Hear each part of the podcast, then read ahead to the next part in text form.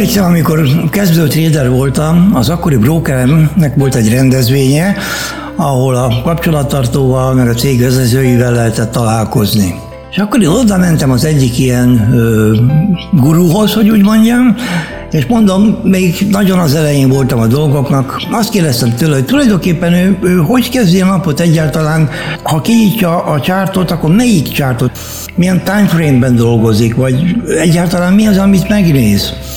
Erre ő azt válaszolt, hogy az attól függ, hogy mi a stratégiám. Most akkor bennem megfagyott az ideg, mert én nekem fogalmam nem volt, hogy mire gondol. Ugye nálam a stratégia szó az valahogy a, a háborúban lévő tábornoki karnak az ülésével van asszociálva, úgyhogy aztán persze később az ember rájön az idővel, hogy mire gondol tulajdonképpen. Tehát szükség van egy rendszerre, vagy nevezük stratégiának, ami jelenséget tud termelni. Mégpedig egy olyan stratégiára, amit újra és újra meg lehet ismételni. Ez a lényeg. Egy olyan kereskedési rendszerre, amelyik az esetek túlnyomó részében nyereséggel zárul. Tudomásul kell vennünk, hogy lesznek veszteséges trédek, ez egyszerűen hozzátartozik ehhez a játszmához. A lényeg, hogy a megismételhető stratégiák a hónap végére több hasznot produkáljanak, mint amennyit a veszteséges trédek elvisznek. Minden stratégia tulajdonképpen egy szabályrendszer, amely pontosan definiálható szabályokból áll. A szubjektivitásnak itt semmi helye. Az úgy gondolom, hogy vagy azt olvastam a neten, vagy most már ideje, hogy megforduljon, stb. stb. Na, ezek nem érnek semmit. Először is kell egy irány, a meghatározó ötlet. Most sok új nincs a nap alatt, az ötletek nem kell feltétlenül a trédertől származnia, idegen ötletből is ki lehet indulni. Egy olyan konstelláció kell végül is, ami akár a szakirodalom, akár a saját tesztek alapján majdnem mindig ugyanazzal a következménnyel jár. Az irány meghatározása és a piacra lépési pont az gyertyakombinációból származtatható, vagy egy matematika rendszertől, vagy egy indikátortól, rengeteg lehetőség létezik. Sokan azt hiszik, hogy az irány meghatározása az már maga a stratégia, na most ez egy óriási tévedés. A legnagyobb problémát mindig az exit, vagyis a trade zárásának a meghatározása jelenti. Vegyünk egy példát. Amikor az RSI átlépi az 50-es szintet, az egy remek jel tud lenni, Na de meddig megy az árfolyam a meghatározott irányba? Megmaradva az első példánál, ez van, amikor 10-20 pip, van, amikor sokkal több. Már pedig ugye jó lenne a lehetőségekhez képest sokáig benne maradni a jó irányú mozgásban. Itt most általában a stratégiákról beszélek, tehát nem térek ki részletesen a cél meghatározási módszerekre. De még egyszer mondom, hogy nekem ennyi már elég, felkiáltással zárt pozíció az egészen biztosan egy rossz ötlet. A szubjektivitásnak itt nincs semmi helye.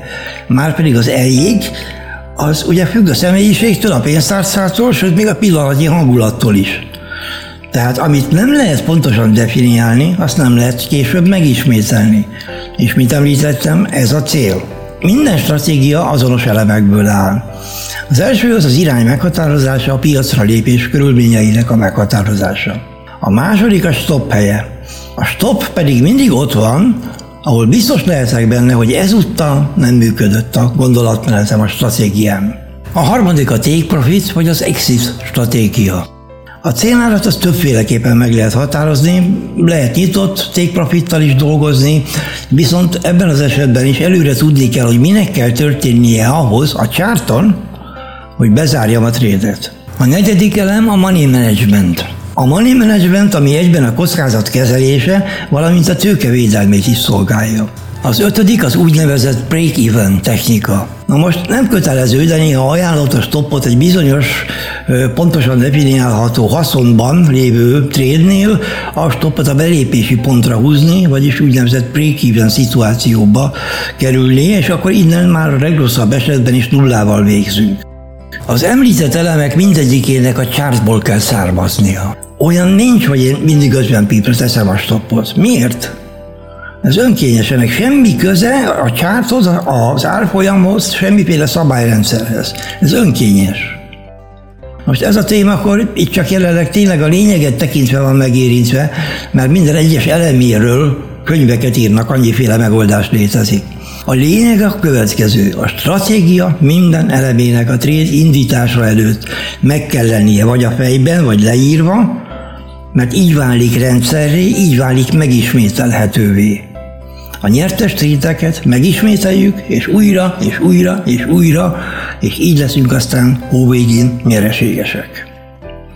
Köszönöm a figyelmet, ha tetszett, amit hallottatok, akkor iratkozzatok fel valamelyik szolgáltatónál a csatornánkra. Viszontlátásra, viszont hallásra!